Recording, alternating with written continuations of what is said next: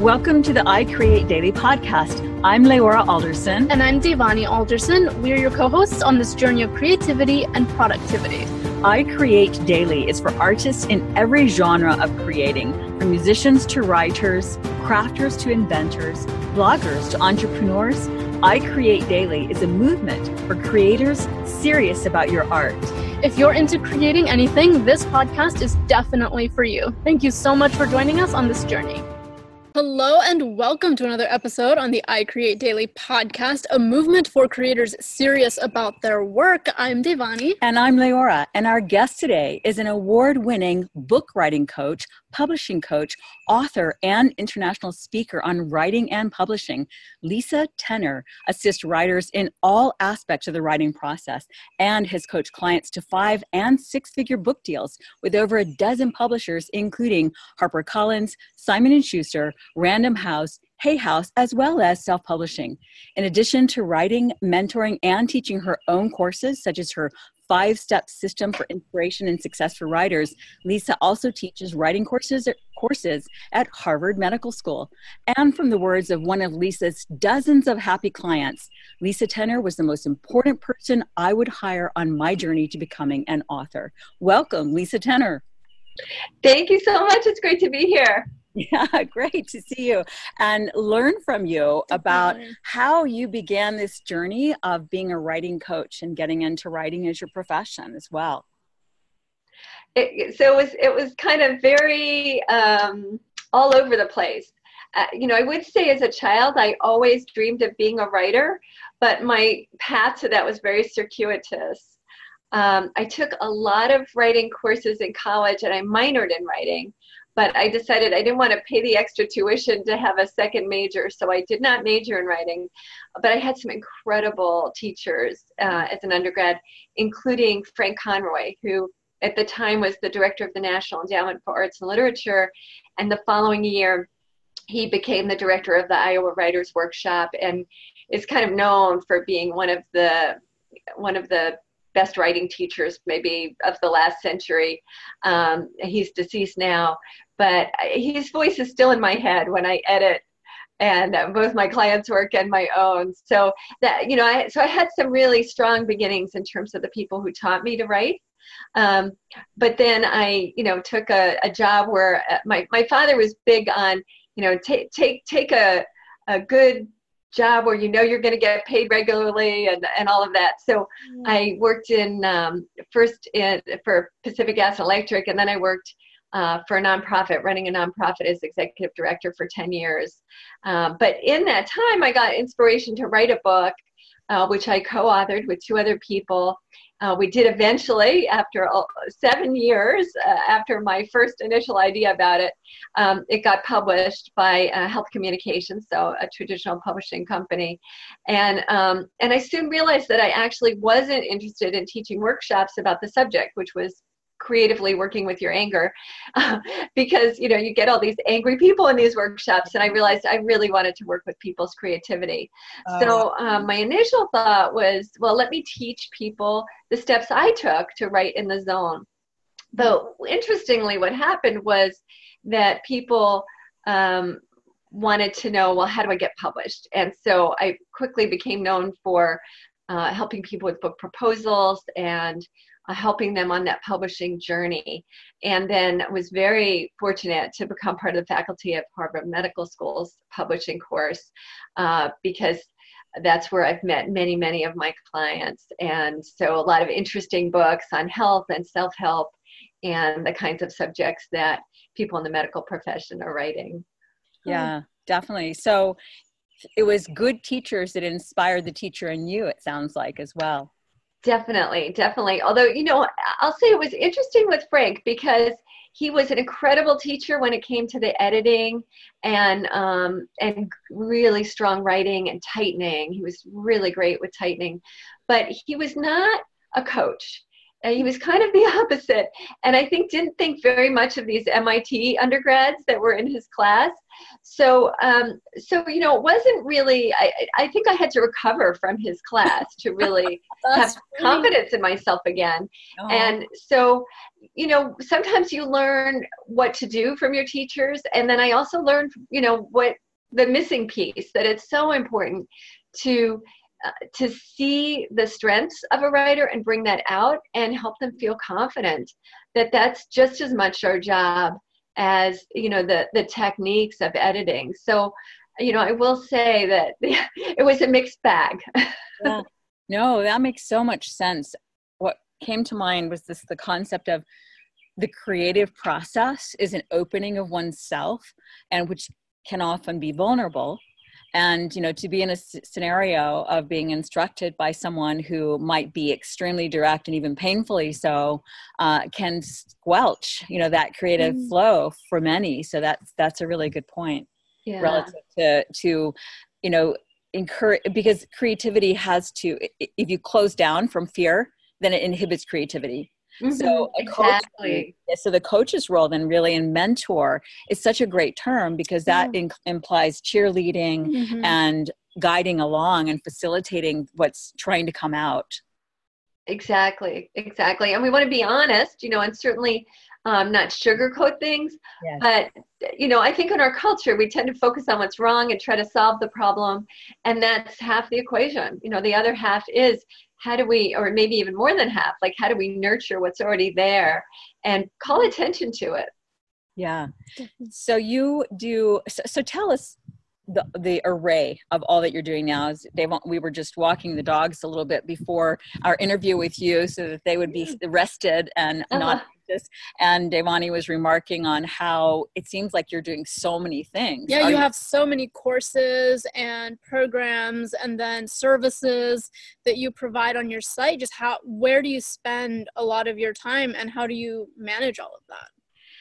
Thanks. Yeah, you know that as a as a creative person, that's sometimes a challenge. So right now, I'm teaching my uh, kind of my um, my big program. It's called Bring Your Book to Life. And the idea is that sometimes people sign up just before the class starts, and some people sign up several months ahead. And so there's a bunch of pre work they can do. Well, once the class starts, and, and that, you know, I do have them do in getting clear of the book concept, the structure of the book, and then working one on one with me to, to really fine tune that.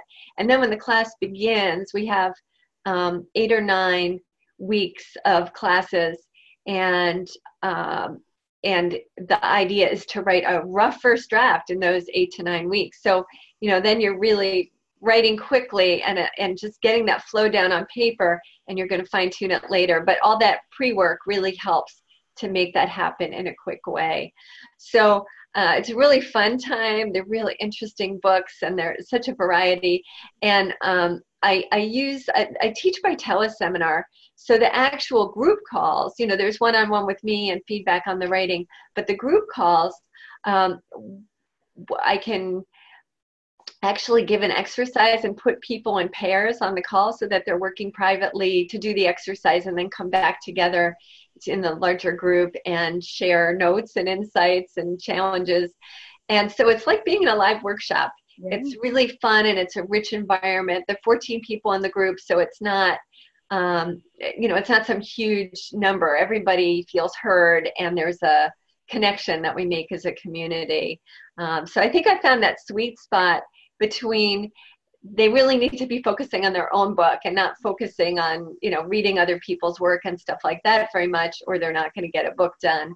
but we do oh, i'm so sorry about that let me just turn that down but we do have um no, Tor, I am so sorry. No Um, we we do have a. Um, we can just pause it for a second.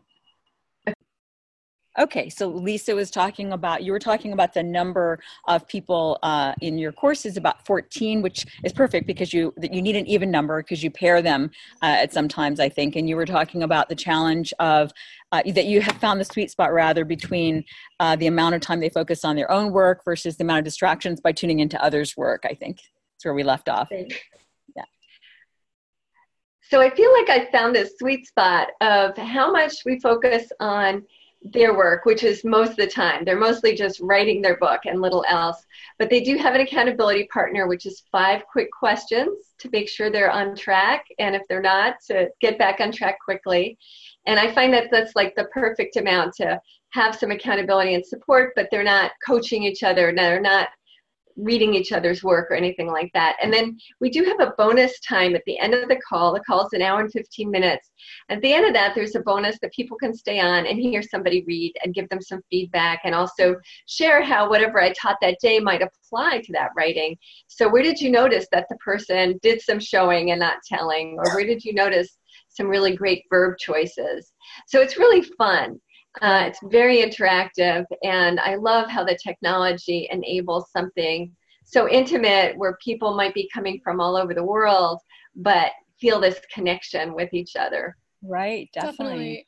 What technology are you using for? Because you mentioned that you're able to have them pair off during. Yeah, I use Maestro Conference, which I love and um, it also allows me to give people mics individually and uh, take some polls on the call. People can raise their hands if they've got questions. So a lot of lot of great things to make it a, a smooth call and an interactive community. Yeah, definitely. Now, sorry. There you go. I was going to ask what types of authors. Uh, it seems like mostly on your site it's nonfiction authors, and especially in the the either the medical genre or the personal development genre. But what type of author is good for your course?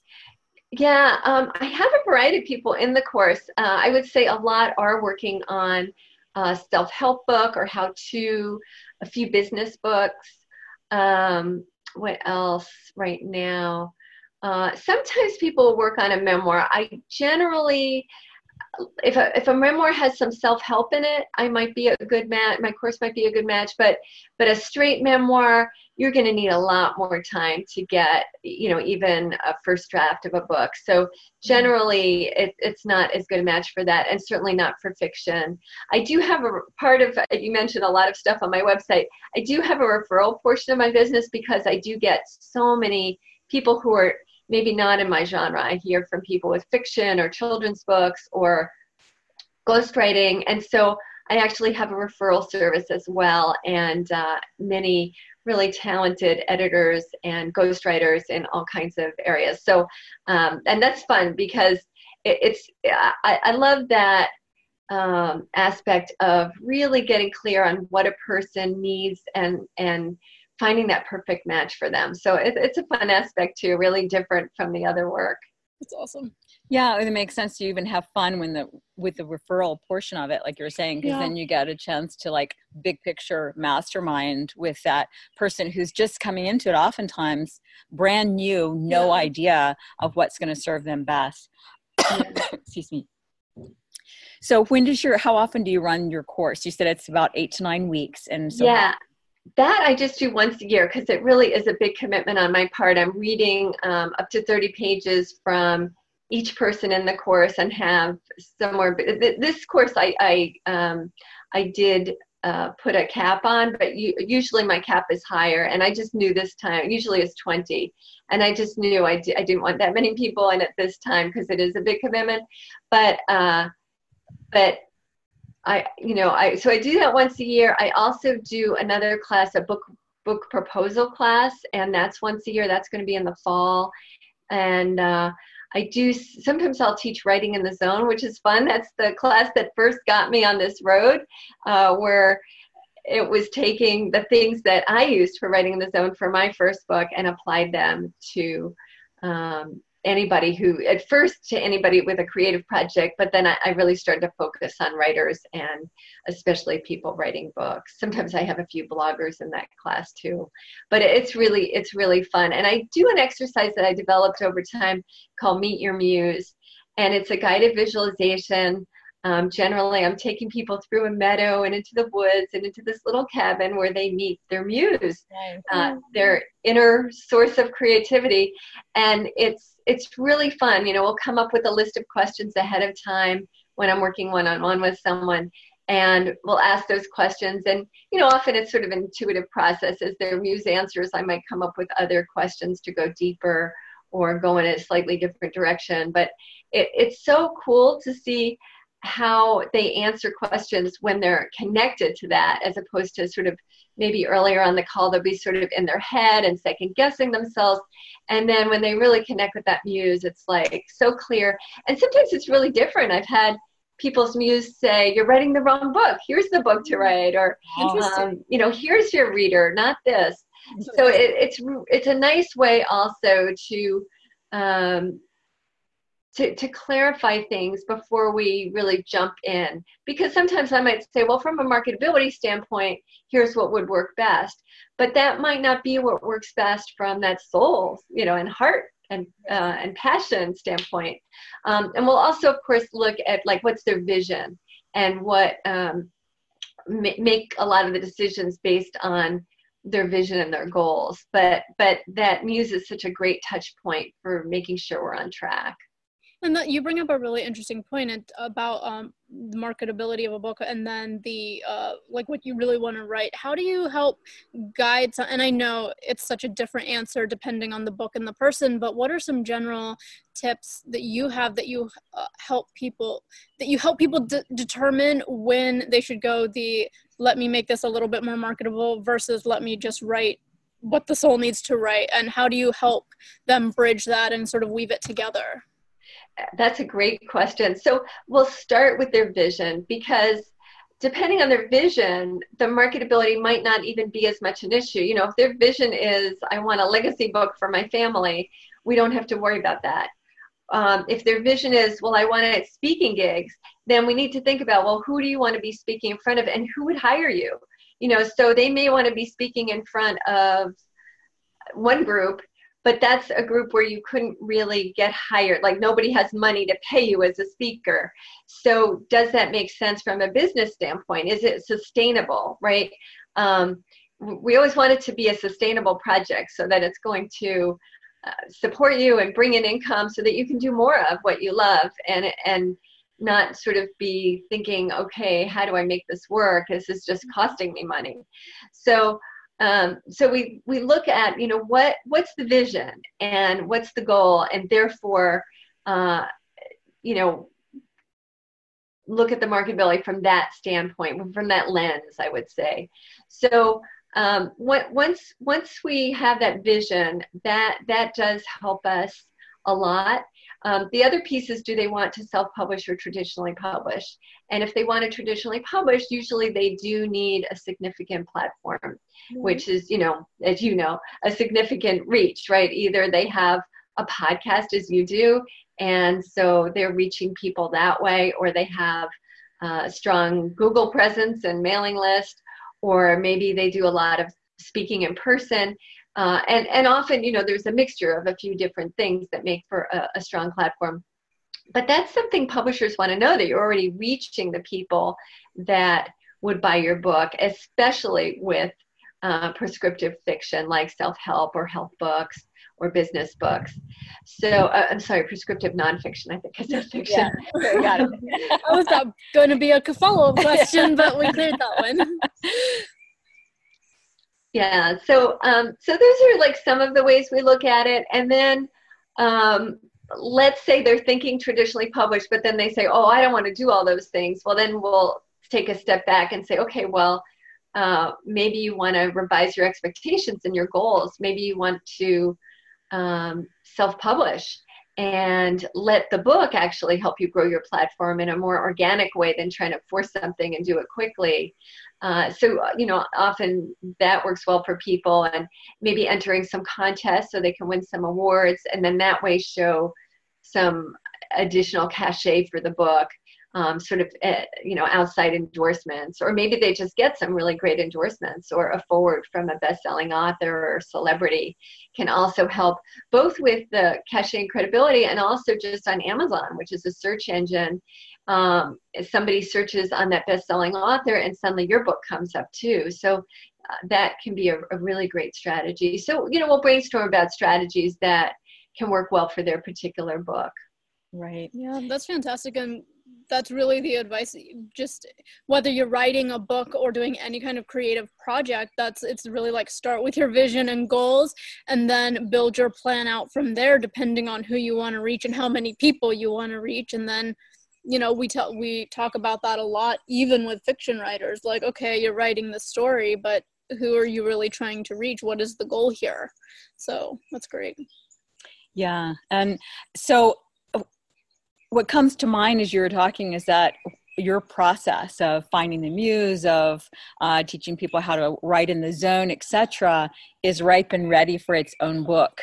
Uh, kind of reminiscent of julia cameron's is it morning way? Let's see morning what, pages? Morning pages. Uh-huh. um, there's a process and hers is immensely popular as is her following. So have you do you have any goals in mind yourself on doing your own book again doing a yes yes. And i actually i have pieces of these books. This is like the the true cobbler's uh, children. My books are all cobbler's children. Yeah so i, I do have um, a writing in the zone book. And then i sort of morphed to a couple other ideas. So like now i'm actually trying to decide okay can I fit these all together? I think I have all the pieces, and it maybe it's a way of like, how do I want to fit these together? You know, do I just have writing in the zone or do I have these other pieces I want to bring in? So yeah, I'm kind of playing with that right now. And, and that's another reason, like when this class is over, I'm going to take a little time for my own books yes. before I go back to um, uh, doing a lot of coaching and teaching because because it's so easy um, you know when you have people coming to you all the time to just say yes to everything and then your own books don't get written so i have to take my own medicine and that's sometimes the hardest thing is like, okay, I tell my clients that they have to clear their plate, to schedule the time in their in their books. One thing that works really well for me is working with a friend. So just we get together at the library together, do some writing. That always works for me. I did that a couple weeks ago with a friend, and uh, yeah, just reminded like, oh yeah, this always works for me. oh, that's good. And you have a lot of the group is most of your coaching group coaching format or are there way do, does somebody if you ever do you work one-on-one with anybody? I do. If so do they need to have gone through one of your group coaching programs or they don't need to um, generally like for editing i would say if they haven't gone through my program it's less likely that i'll have the bandwidth to take them on but occasionally a project just feels like a really good fit and I, I will say yes to an editing project. Um, and and you know those are often some of the most fun projects is ones that i took on you know even though the person hadn't done my course or um, but yeah i do a lot of book proposal work with people one-on-one and i do some editing one-on-one. And i also i love to do book concept consultations. So when hmm. somebody's at that very beginning trying to figure out like what's my book? Um, i have um, like a, a self-study course quick start to kickstart your book. It's like $97 and it really helps them get that clarity of, of their vision their goals uh, create a vision statement really get clear on the audience and features and structure. It works best for um, like self-help and how to and business books and uh, those kinds of books. Like uh, it does have a little information on memoir, but it's I, I would say it's it, there are probably other programs that are even stronger for memoir, but um, but that is a great starting place. And then we do a book concept consultation where they have a questionnaire and send it back to me, and I. Um, I, I really spent some time with that before our call, so I have some ideas for them, and I know where I want to go with it and ask them questions. And then we often do the Meet Your Muse exercise at the end of that to see what their muse has to say about where we've come to and you know what we're thinking of in terms of the book. So I, I love that. Um, I, I'm a big uh, yeah, I just love those starting points of like kind of what could this book be, and I love brainstorming. Um, one one client that was really fun to work with was Carrie Barron, who is co-author of The Creativity Cure. And when I met her at the Harvard course, she was pitching the book as I'm creative, but I can't create. And an agent turned to me and said, "Oh, where would I sell that?" You know, and and she was kind of thinking like, "This is this doesn't feel like a big book yet." And then when we did the book concept consultation, because I ended up working with Dr. Barron, um, she was kind of thinking of her audience, right, as people who see themselves as creative and see their problem as I can't create.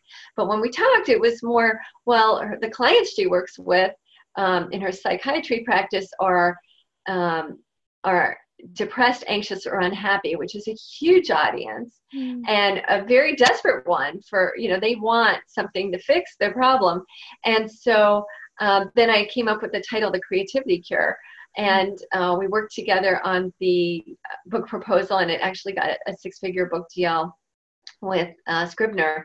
So you know, it, it's it's fun for me to sort of listen to the person and sort of echo back some of what I'm hearing and also seeing in the possibilities and what make that what might make that book not just especially marketable but really juicy and fun and you know how can we um, how how can we make it even more powerful for the reader?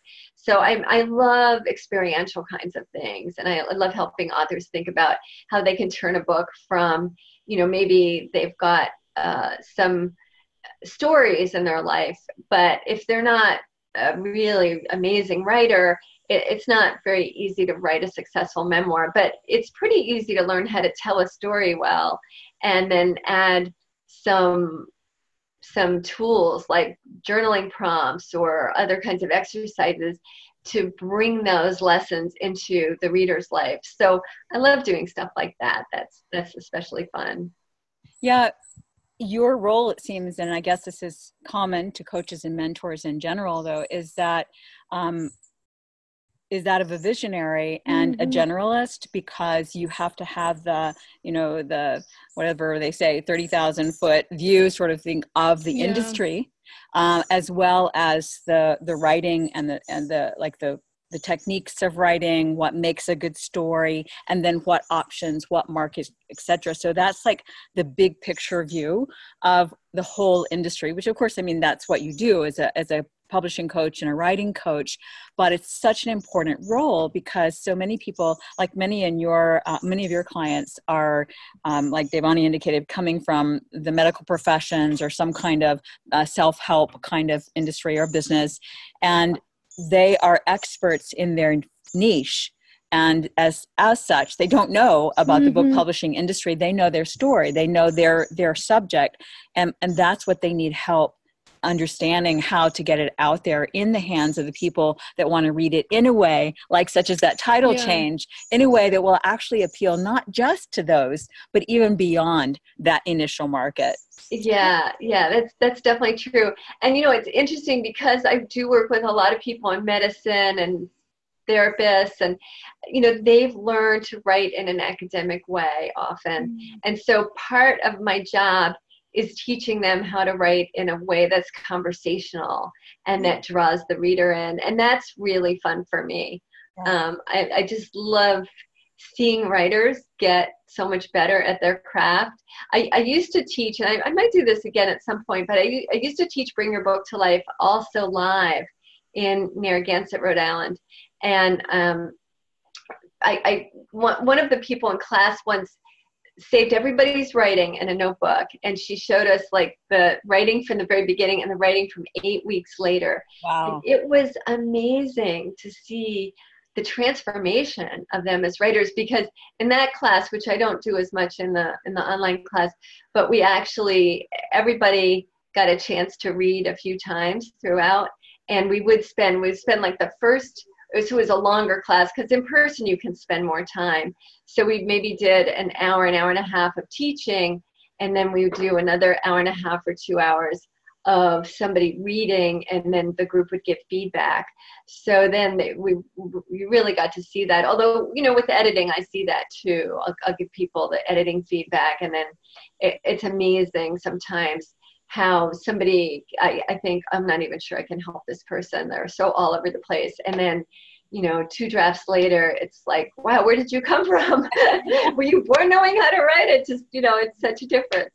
Yeah. Well what's amazing about this process and we also interviewed another book coach company um, a couple weeks ago but they focus more on fiction writers mm-hmm. and so but what's so awesome is that it's bringing writers together in a community format whether it's one-on-one coaching or um, group coaching. Regardless it's them having somebody else on their side wanting their book to be successful which can be like you were mentioning when you're so focused in your specialized field and writing your story it's so easy to get caught up in this is my story this is my field and it and sort of like forget that well other people are going to be reading this eventually too so it's good to have a supportive community Like yeah, absolutely. I, it's it's one of the really powerful things uh, that I see in the course is that community. And you know, sometimes I'll find out like years later. One of my clients just got a book deal, but she she originally took the class quite a few years ago, and then she was working on developing her platform more.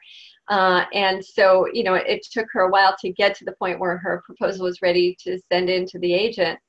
And um, in all that time, she had stayed in touch with her partner from the eight week class and they checked in every week. So it, it is really neat to see how people continue to support each other uh, often way beyond the class. And I'm so glad you mentioned that concept too, because it's so important to recognize that this is a journey that mm-hmm. you know it could be a longer journey than most of us you know we are impatient we have the idea of a book and we hope that in less than a year it'll be out in a bestseller but like you said, and we talked about this often with I, the I Create Daily audience, and that is, you know, you really do need to, preferably, um, the, the, easiest way, in other words, to sell more books initially is to already have an audience. Mm-hmm. It may mm-hmm. not be the easiest if that's anti antithetical to your personality, you know, to grow a social platform, but even those people who are introverts, uh, typically they're passionate about their specific topic, their yeah. specific specific genre of interest, and end up finding that they really love associating with people like-minded in that regard. Um, so and with the internet you don't actually have to physically be near the yeah, people so it yeah. might be a little easier step. And in a facebook group so joining a facebook group um, or coaching program where you know you get a chance to recognize that uh, you know to have that support and that encouragement to recognize i'm sort, sort of like okay what if it takes five years? You know at the end of five years five years is going to come anyway. Uh, so, do you want to get to the five years and having accomplished all these things on your bucket list? Or do you want to get there and look back and say, darn, I should have done it, even though it was going to take longer than I thought? Yeah. Yeah, absolutely. And I have a whole bunch of books on my bookcase that, you know, there's some that were like really quick and, you know, within six or nine months, there was the book.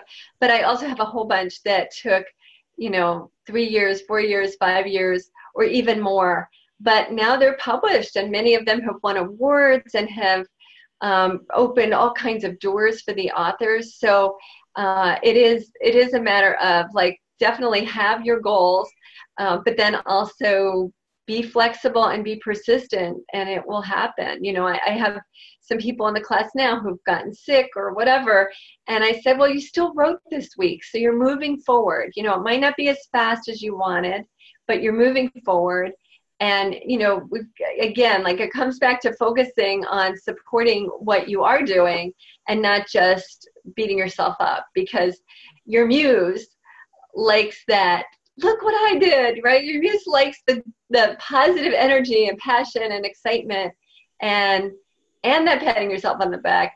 And so it's really important to feed that you know in, in my writing in the zone my five steps the last step is gratitude Mm. because if even if you just sat there and thought about the book and didn't write and you had wanted to write if you feel gratitude for like i took the time i sat there i immersed myself in the book's energy even if i didn't get anything done that looks productive um, you're setting yourself up for the next time you know your your creative spirit responds to that but your creative spirit also responds to oh, I'm a loser, I didn't write, blah, blah, blah. like it responds to that too and not positively. So it's right. really important what message we're giving ourselves. And we got to be kind. Yes, so important. We um, what we focus on is what grows more fully in our lives. And another uh, quote that comes to mind from Dan Kennedy is "Focus on the gaps, not the gains." Dan sorry, Sullivan. sorry, Dan opposite. Cancel. Dan Sullivan. Thanks for my backup memory. Focus on the gains, not the gaps. Focus yeah. on the gains, not the gaps.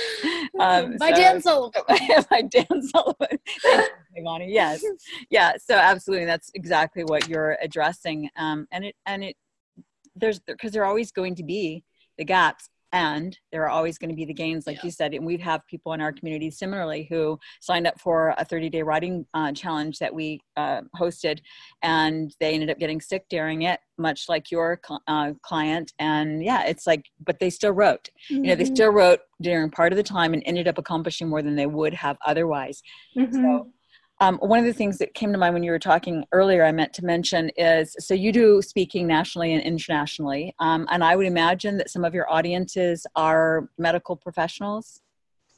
Yeah, it really varies. Um, the one of the most fun was Thailand, and I got a call from. Well, originally it was an email. It was from um, Top. Uh, what was it called? Um, NLP Top Coach, and they're they're in Bangkok. And one of the people have been in my book writing class, the the owner of the company, the president of the company, and um, so they brought me out to teach their community of coaches, and we had people from Malaysia and uh, Hong Kong, Bangkok, Vietnam. Um, there were a couple of other countries too. I was I was so blown away, and they you know, and it was this international community, and it was so interesting to kind of be a part of an international community where like people have all these different languages, but they all speak English, and that's how they connect. And uh, it was it was really amazing. Um, and then there was a person in that class who was um, he he teaches at the foremost business school in Bangkok, NIDA business school, and so he had me come in and do uh, the the first thing was a several day uh, program, but he had me do a half day workshop with professors there, and it, it was really fun. So it's really a variety of different kinds of people that um, that I'll teach or present to. Yeah, fantastic. Thanks for clarifying yeah. that. And I part of the reason for mentioning the medical thing initially was what came to mind as a speaker, because this might apply to many uh, in your audience even more than ours.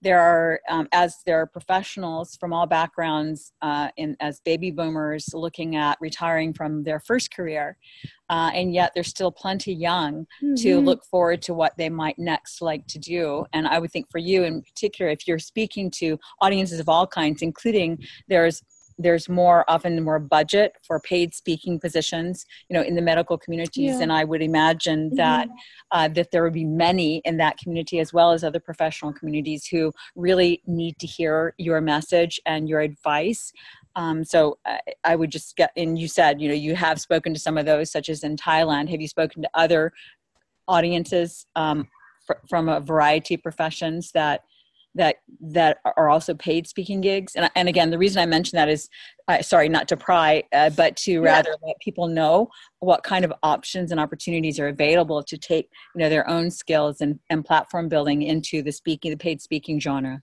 Yeah yeah that you know that's a great question. Um, definitely the, the, the medical community and several conferences around that. Um, uh, writers you, you know like the san francisco writers conference. Um, so that's that's a group, but you know, a group that probably does have less money. You're right, and actually, that was not a paid speaking gig, but uh, clients came out of it. So you know, that's another thing to think about. Sometimes it's worth doing a, a gig where you're not necessarily paid, but you end up um, with new clients, and that that can be worthwhile. Uh, coaches is definitely a group that I've spoken with, sometimes paid, sometimes unpaid. Um, yeah yeah but and, and as i see my clients you know lots lots of variety. One of my clients was just in paris at an international conference on trauma and uh, he just got a book deal as well dr james zender. So it, you know it, it's um, you know sometimes i think uh, conferences that are focused on particular um, both health and mental health issues can be a, a great possibility if you have those kind of credentials. Um, parenting you know but it, it varies. And and sometimes too you know if if if it's hard to get speak, paid speaking gigs sometimes for what you're doing uh, you what what you know a listener is doing they, they might just um, think about doing webinars or something like that. Find your own people and start to do webinars. And you can do a, you know a free one to get people interested and give them some information but then they can sign up for a four week program or eight week program or a teleseminar, similar thing. So those are maybe some ways to make sure there's income associated with those kind of activities yeah definitely. definitely. and i know you have plenty of going on so you probably don't need uh, more ideas because but like you we love ideating and one of the our former um, podcast guest is Erik Wahl, and he is an artist who's taken his visual artist, visual artist who's taken his painting into corporations yeah. and huge audiences, even stadium size sometimes, with a large on-stage demonstration of painting something, bringing something to life in the process as a part of his uh, speech, his presentation of the importance of bringing creativity into the corporate arena. Mm-hmm. Um, so, it, as you were talking, it's like it brought to mind that concept of yeah. again one of the gifts that you would have as well and that is you know to bring creativity and to you know like the clients you said who are used to academic writing and knew how to write but mm-hmm. by infusing the concept of how to tell a story creatively mm-hmm. and bringing creativity into the writing it just kind of brings it to life especially as brands get more involved with being a creative company or forward thinking company and then you have all these creators who yeah. would love and you can often get brands you if you can offer and I think Emily Ann Peterson spoke about this, who we had on our podcast as well, is just learning how to position whatever creativity that you have in a way that a brand or a company would want it as well. So, kind of learning to balance the two worlds and communicate yeah. it all. Yeah. Yeah, that's a great idea. So, um, one of the, th- do you, speaking of jobs and paid pre- presentations and speeches and that sort of thing. So, a lot in our audience of creators are looking for opportunities to earn income through their creative endeavors. Um, and I know that there's something about ghostwriting. You've mentioned something about ghostwriting. Um, oh yeah, she, she has. Ahead. A, she has. A, you have a service. I was digging around your site this morning, and you have a service where you. And I think you talked about it a little bit earlier, where you will um, connect people with ghostwriters if you you're not a fit to work with them.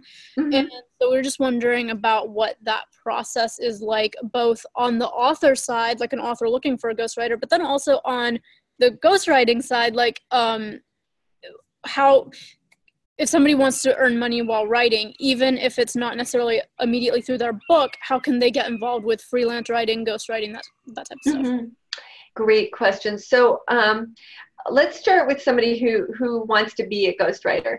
Um, so you know the the hardest thing really is getting experience and so in the beginning it's often a good idea to just get some experience and you might undercharge just to get that experience. So um, i actually did some pro bono work with someone who was she was a cnn anchor and i was really uh, I really believed in her message. So, and and she had like gone up against Monsanto, so they had sued her, and she had basically they broke the bank, right? So, so she, you know, she wasn't in a position to pay for my services, and I felt like, you know, this is somebody who I could, I could, uh, I really want to support what she did. She was a whistleblower, and at the same time, uh, I could get some experience under my belt and and have a nice uh, I ended up with a nice testimonial from somebody who, um, you know, normally wouldn't hire me because I was at the very beginning of my career. So I would say, you know, one thing is just to be open to taking on one or two projects at, you know, a lower rate just to get that experience. And, you know, the other is if you are ghostwriting, I would say, you know, hire an editor even though you might be spending the money you're being paid for that editor, it, mm. it's like getting a graduate degree. You know, you will, yeah. if, if you hire a good editor. And so, you know, that first project or two might even just break even, but it's a great way to, to really get good at what you're doing much more quickly. So, so that those might be some suggestions. I do, um, I do have a referral service. Most of my editors and ghostwriters are fairly high end. Um, but you know, occasionally I run into people who don't have much of a budget, and uh, I don't like to turn people away. So you know, if somebody certainly shows that they have good skills and they just don't have a ton of work to show for it, but they have some, um, you know, sometimes I I will keep them back of mind for um, referrals when somebody doesn't doesn't have the funds. And actually, I just uh, made a, a match on that today. So um, so yeah, that that's a possibility. Um, as to the the experience of being an author and hiring a ghostwriter, um, you know, you want to make sure that the person has worked in your genre or is really great uh, maybe also is really great with capturing voice. So sometimes it's a good idea to work with them on one chapter first or even on an article to just see what it's like to work with them. Uh, but but at the same time i would say if their first draft isn't your voice um, hopefully not the whole the whole book right? You're just you know you start out with one piece and give them some feedback. But if they send you some pages and it's not your voice work with them. Tell them well that doesn't quite sound like me because i wouldn't say this this this or you know give give them some tips. Some people uh, some writers are so good at that. You know, they they um, they've been doing this for a long time, and they're really fine tuned to how to create that voice that they hear in you when they interview you. Mm-hmm. Um, but it's something you can work with with your writer. So voice is a really big thing when you're choosing a ghostwriter. But definitely look at you know what's their other work. Um, if the voice is totally different from what you want, don't worry about that because often they have a very broad range. But try to see if they, you know, have a bunch of examples uh, so you can get a, a, sense for how broad that range is. Um, and you know there are writers of all different. I mean, you can find ghostwriters for five or ten thousand dollars for a book, and you can find ghostwriters for well over a hundred or even 200,000. So it really varies. I would say most of the writers I work with charge 40 to 60, sometimes more than that. But I also have some that charge more around 25,000. Um, and then it depends on the length of the book as well. And it, is there research needed that that ups the price a bit too. So um, it does vary a lot. Um, and also a writer's process varies. So for a lot of writers, they're going to interview you, collect a lot of information, read whatever, you know, research or notes or data you have, or if you have like some coursework that, um, you know, they'll, they'll look at your courses or they'll look at your webinars to get a feel for all the material before they start writing. And, um, and then, you know, a lot of them will are very big on structure so they'll first develop the structure with you and then they'll start to write um, so, and, and it is expensive. So generally for a good writer, so you want to make sure you have the budget for the whole thing. You certainly don't want to go in and say, well, I can afford the first third and I'll just, you know, envision that the rest is going to come. If you're going to invest that in the pro- project, make sure you have the whole amount. Yeah, and what it that's great advice, and also mm-hmm. what that entails, what it covers, like have a contract. Mm-hmm. Yeah, because uh, if you're uh, for instance if it's a medical professional or other profession um, so often the people um, that client that prospective ghostwriting client could be earning so much more if they were doing their own profession and then taking that earnings to pay the ghostwriter because it, it does take i mean that yeah. ghostwriter is investing potentially six months or a year of their time yeah. uh, to go deep and which means it's saving the the recipient mm-hmm. that in their life.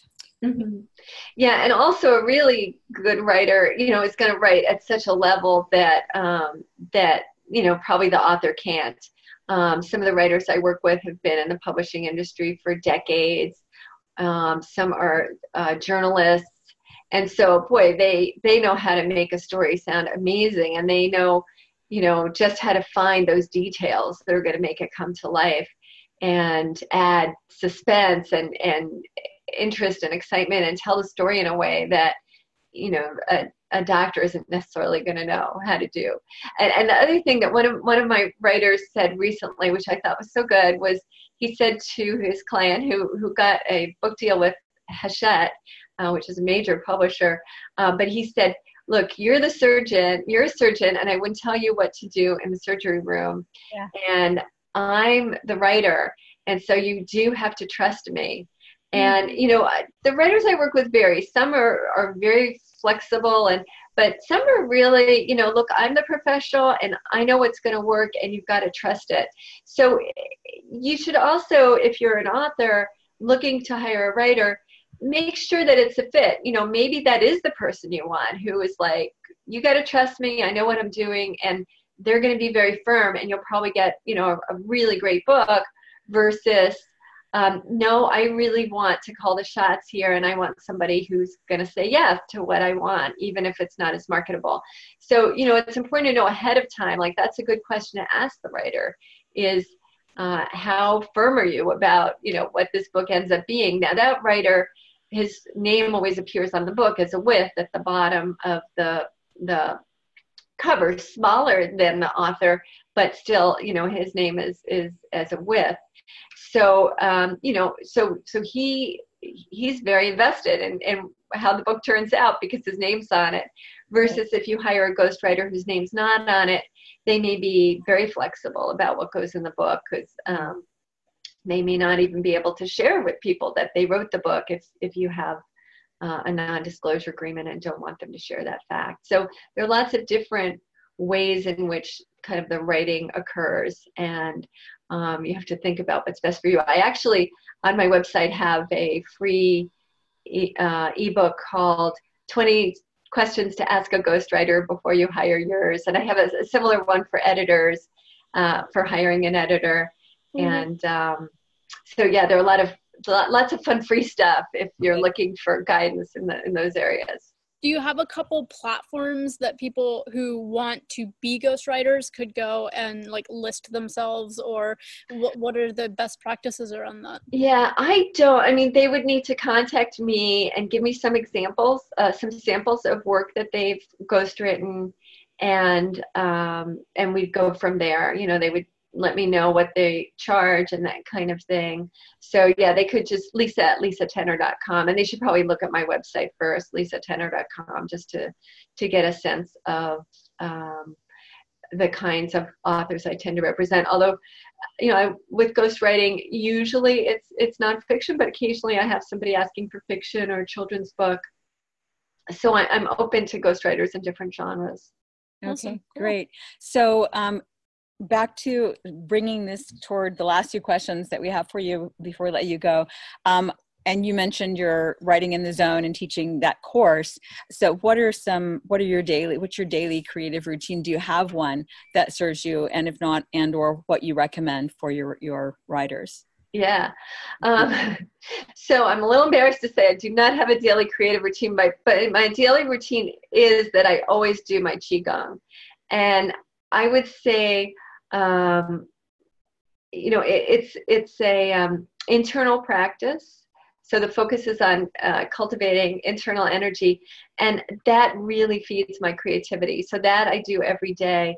I also maybe three or four years ago, I hired a writing coach. We were actually both teaching workshops to the uh, International Coaches Federation and the New England um, New England um, branch of that.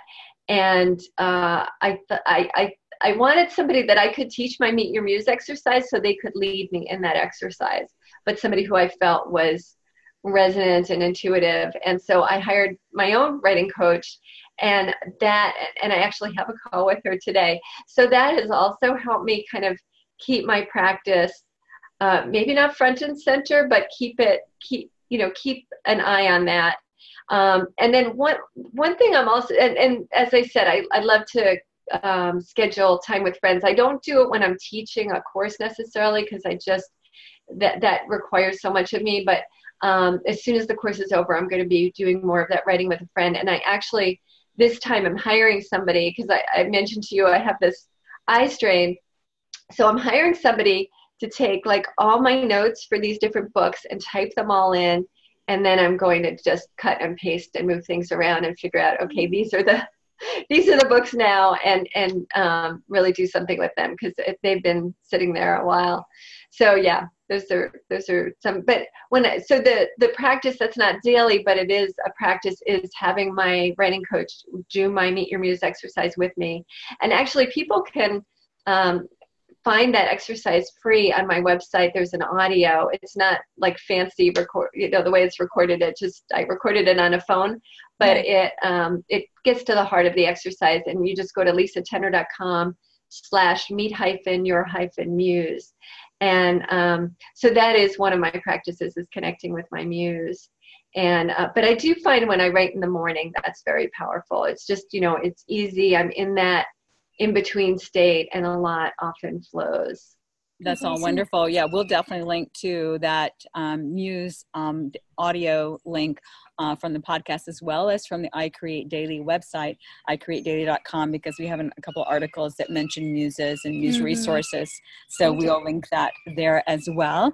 Um, so, and and of course send people to your site lisatener.com um, do you have any concluding um, things you'd like to share like for instance your course you're in the process of right now that people can only sign up for once once a year but do you have like a waiting list same thing for your fall course and i think you start your medical um, teaching again in june so you've got a, a full roster of teaching so you want to just recap that for folks Sure, thank you.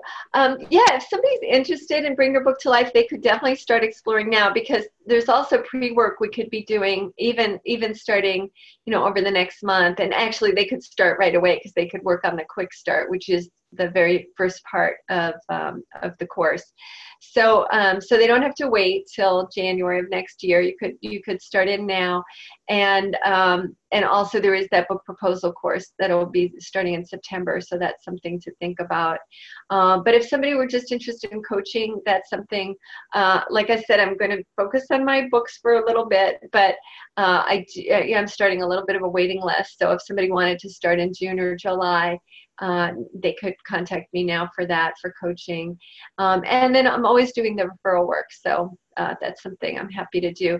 And harvard medical school cme publishing courses in june. I don't, I don't know the exact dates offhand but somebody's thinking of a, a health book or a, um, a self-help book or anything like that. They're agents there they're publishers uh, more more agents than publishers, I would say, but there are a few publishers, and uh, it's a great immersion in what it takes to successfully publish a book. and also includes um, blog writing, social media, lots lots of great stuff for authors. So uh, that you know, be fun to see you there. Definitely introduce yourself if you come to that, and uh, you can look online Harvard Medical School CME publishing course if you wanted to find it.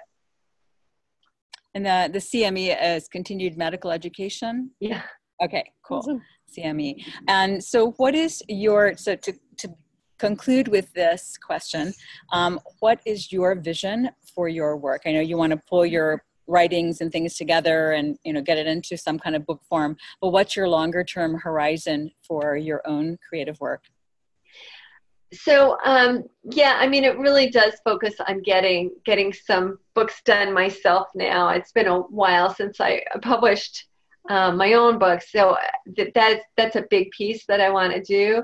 Um, and and I've also thought, and I've talked with a colleague about uh, with the book proposal course, maybe to create something that also a self help, uh, self self study kind of version of the book proposal course. So we've talked about that. So I like I do have some products in mind, but I, am still kind of playing with how much I want to do that.